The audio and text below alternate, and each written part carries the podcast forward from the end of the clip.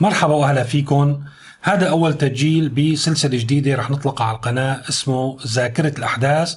رح نحاول نعمله يومي نعرض فيه أهم الأحداث اللي عم تصير بالمنطقة نعلق عليها ونشوف شو آه، دلالاتها. ما رح تكون نشرة أخبار عادية رح نشوف اليوم النموذج وإن شاء الله يعجبكم. هلأ بالنسبة للأحداث اللي صارت اليوم مثل ما بنعرف في مؤتمر اللاجئين الدولي يلي آه، يعني عمل جلسته الثالثة في في آه، دمشق. حقيقة إنه هذا الحدث رغم إنه بيعتبره البعض ممل وغير جدير بالمتابعة أنا شغلتي إنه تابع الأحداث وتابع كل تفاصيلها لأن إلا ما يتسرب بعض المعلومات من خلال بعض اللقاءات ومن خلال أحيانا بعض الأخطاء يلي نفهم فيها تماما شو شو طبيعة المؤتمر شو طبيعة الحدث وشو أبعاده وشو دلالاته.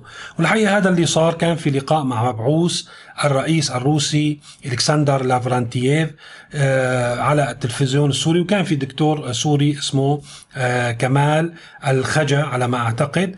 لمدة ثلاث أرباع الساعة ما راح آه، أطول بالشرح عنه ولكن من خلال متابعتي وخاصة لتصريحات الدكتور يلي أكد عليها بشكل أو بآخر مبعوث الرئيس الروسي موضوع مؤتمر اللاجئين هو يعني أداة ابتزاز للمجتمع الدولي تعويم النظام السوري يعني باختصار. لأن الدكتور قال بالحرف الواحد أنه نحن يعني العنوان هو ما لا يعبر تماما عن حقيقة النشاط. اللي عم بتقوم فيه على أساس الحكومة السورية تهيئة البنية التحتية تهيئة الظروف لعودة اللاجئين. نحن طبعا بنعرف باعتبارنا متابعين للشأن اليومي أنه شو هو اللي عم يتهيأ يعني وكيف عم يتهيأ. بالعكس كل القرارات وكل ما ينفذ على الأرض هو باتجاه تطفيش اللاجئين باتجاه يعني آه، الحدود وباتجاه الغرب مثل ما عم نشوف اليوم على الحدود البولندية البيلاروسية يعني وأكبر دليل إنه الناس وأيضا الطوابير الموجودة على آه، يعني فروع الهجرة والجوازات بتدلل إنه بالعكس الاتجاه بعكس ما آه، يروجون له ولكن آه هذا المؤتمر طب نحن نسأل حالنا هذا المؤتمر ليش عم يصير؟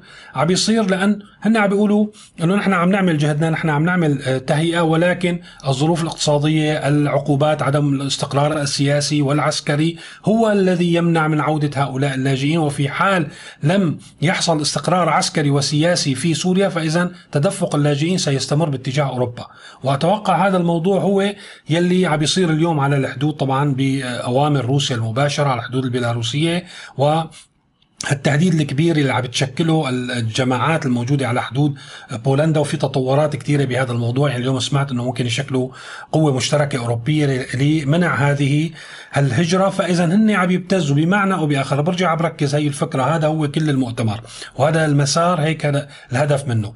إنه يا أخي يا بترجعوا آه، النظام الأسد والأمور مثل ما كانت عسكريا وسياسيا مو بس يعني ما بيكفي زيارة وزير الاماراتي الجامعة العربية وإلى آخره. هذا المسار يلي عم يبشروا فيه ويروجوا له مفكرين إنه المجتمع الدولي راح يخضع لهذه التهديدات. يعني إحنا بدنا نطفش السوريين حتى آخر سوري من سوريا. راح أحط لكم آه، اللي ما بدي يحضر كله رح أحط لكم مقتطفات من حديث الدكتور كمال الخجا يلي بتأكد على هالشيء اللي بحكيه بنهاية هذا التسجيل. هلا بالنسبة للخبر الثاني يلي اليوم هو يعني جدير بالذكر في كثير من التحركات الدبلوماسية على سبيل المثال بنشوف زيارة وزير الخارجية التركي إلى لبنان آه، في أخبار عن زيارة ولي العهد الإماراتي إلى آه، تركيا. أيضا وزير الخارجية التركي ذهب إلى إيران. وبلشت التحركات من زيارة وزير هي اللي يعني فتحت هذا الباب زيارة وزير الخارجية الإماراتي إلى آه، سوريا الحقيقة نحن لازم لحتى ما تضيعنا هالأمور هي كلها هالأحداث هي. نحن لازم نعرف أنه القوى الفاعلة في المنطقة هي الولايات المتحدة الأمريكية بشكل أساسي يلي رأس الحرب إلى إسرائيل. وأيضا قوات سوريا الديمقراطية في الشمال هي عاملة مثل فكي كماشة قابضة على المنطقة. تركيا أيضا من الفاعلين الأساسيين ولكن تركيا محسوبة دائما على الولايات المتحدة الأمريكية وعلى الحلف الغربي مهما يعني كان هناك نوع من الأحداث أو من الخلاف. الخلافات الظاهرة ولكن بالاستراتيجية من حيث المبدأ تركيا محسوبة على الحلف الغربي وروسيا روسيا طبعا هالطبخة الكبيرة اللي عم بتصير في المنطقة كان لابد إرضاء آه، روسيا من خلال إعطاء بعض المكاسب بعض الاستثمارات في سوريا آه، موقع على البحر المتوسط آه، إلى آخره قاعدة عسكرية إلى آخره وإيران أعتقد أنها ما طرف ما يعني بمستوى أنه تكون طرف بهالأحداث الكبيرة. هي ذريعة لازمة للكل لتنفيذ كل هذه المشاريع يعني هذا بالنسبة لي وبالتالي بشكل أو بآخر وجودها يخدم كل هذه المشاريع هلأ ضمن هاي الإطار بنشوف إنه مرحلة المراحل بصير في.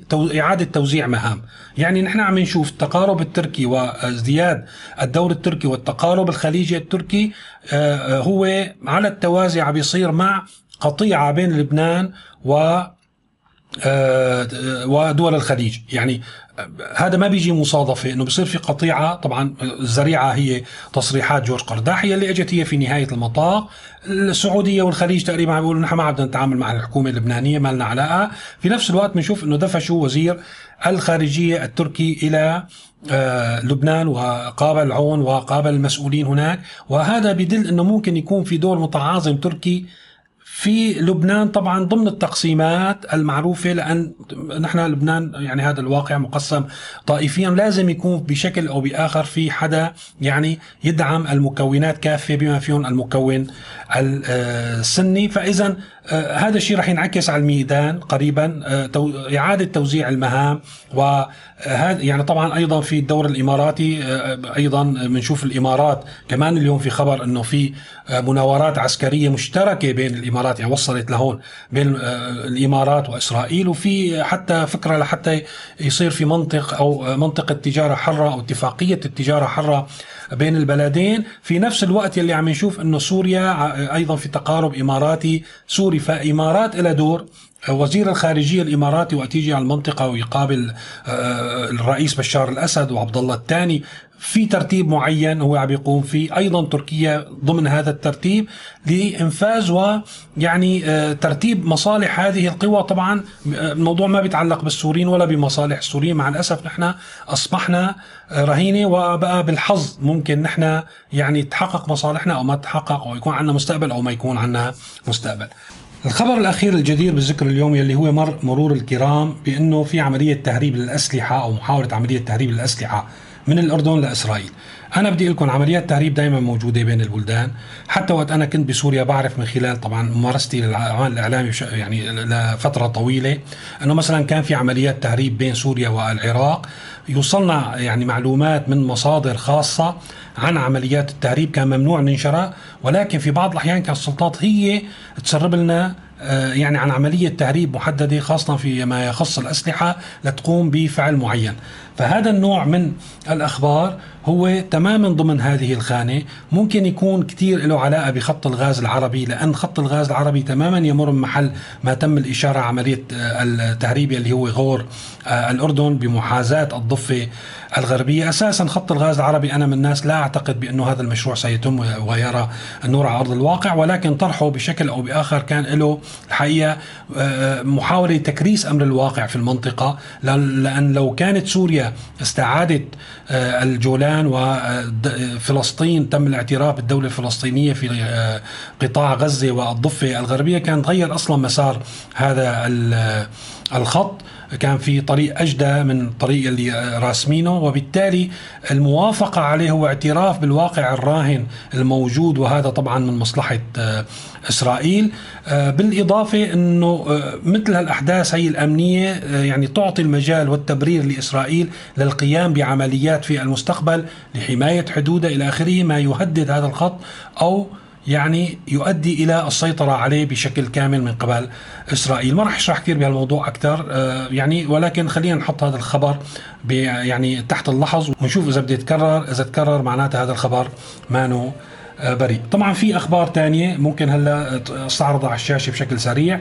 بالنهاية ممكن تتابعوا بقية الأخبار أو تتابعوا الأخبار لحظة بلحظة على موقع سيريا نيوز أو حسابات التواصل الاجتماعي المرتبطة في التليجرام الفيسبوك التويتر لحتى تعرفوا أول بأول شو عم بيصير بمنطقتنا وبالعالم أهم الأخبار بالمنطقة والعالم بتمنى يكون هذا التسجيل يعني نال إعجابكم وإلى اللقاء في تسجيل قريب. السلام عليكم. عندنا في مؤتمر عودة المهجرين كان هناك تنمر كبير. أنا قلت بنية تحتية. مزيد من الانفتاح مزيد من نعم. الدعم مزيد من المشاريع الاقتصادية انفتاح سياسي. حلحلة كما تفضل في قانون قيصر. سيؤدي إلى مو رغبة طو يعني عبارة عن يعني عودة طوعية ومتسارعة حتى بدون الدولة ما تقول له للناس تفضلوا. عودوا لأنه دائما الناس مثل ما تفضل نعم. تبحث عن سبل العيش الأفضل.